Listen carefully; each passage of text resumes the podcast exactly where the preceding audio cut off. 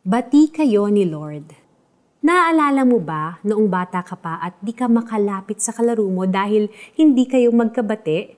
Ayaw mong lumabas ng bahay dahil baka magkita kayo at mapahiya ka kasi iniisip mong hindi ka naman niya papansinin. Ganto rin ang naging reaksyon ng pinakaunang mga tao nung mag-commit sila ng sin against God.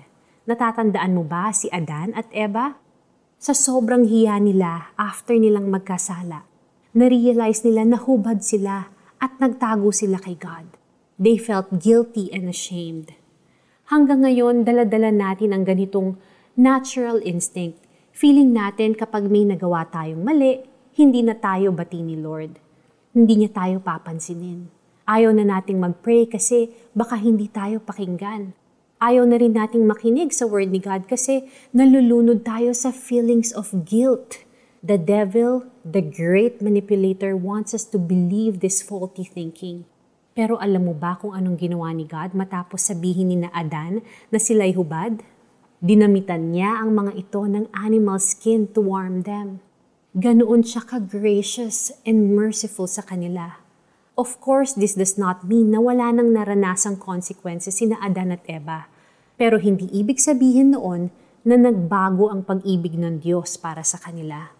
God did something even more mind-boggling para magkabati na tayo forever.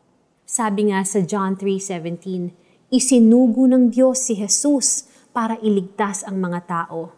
Hindi siya naparito para i-condemn tayo sa ating mga pagkakamali. Kaya naman kahit gaano pa katindi ang ating kasalanan, huwag tayong mahiyang lumapit sa Kanya. Lagi nating tandaan, because of Jesus, bati tayo ni Lord. Let us pray.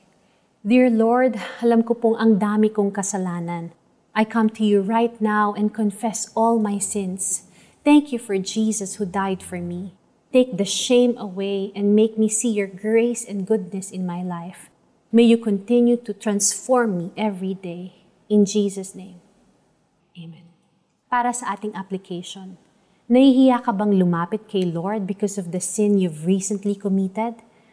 Take courage and confess it to God. May experience mo ang overflowing grace niya today. Isinugo ng Diyos ang kanyang anak. Hindi upang hatulang maparusahan ng mga tao, kundi upang iligtas ang mga ito sa pamamagitan niya. John 3.17 Ako po si Lara Kigaman Alcaraz, encouraging you to take heart. God loves you so much and His love never runs dry. He's got you.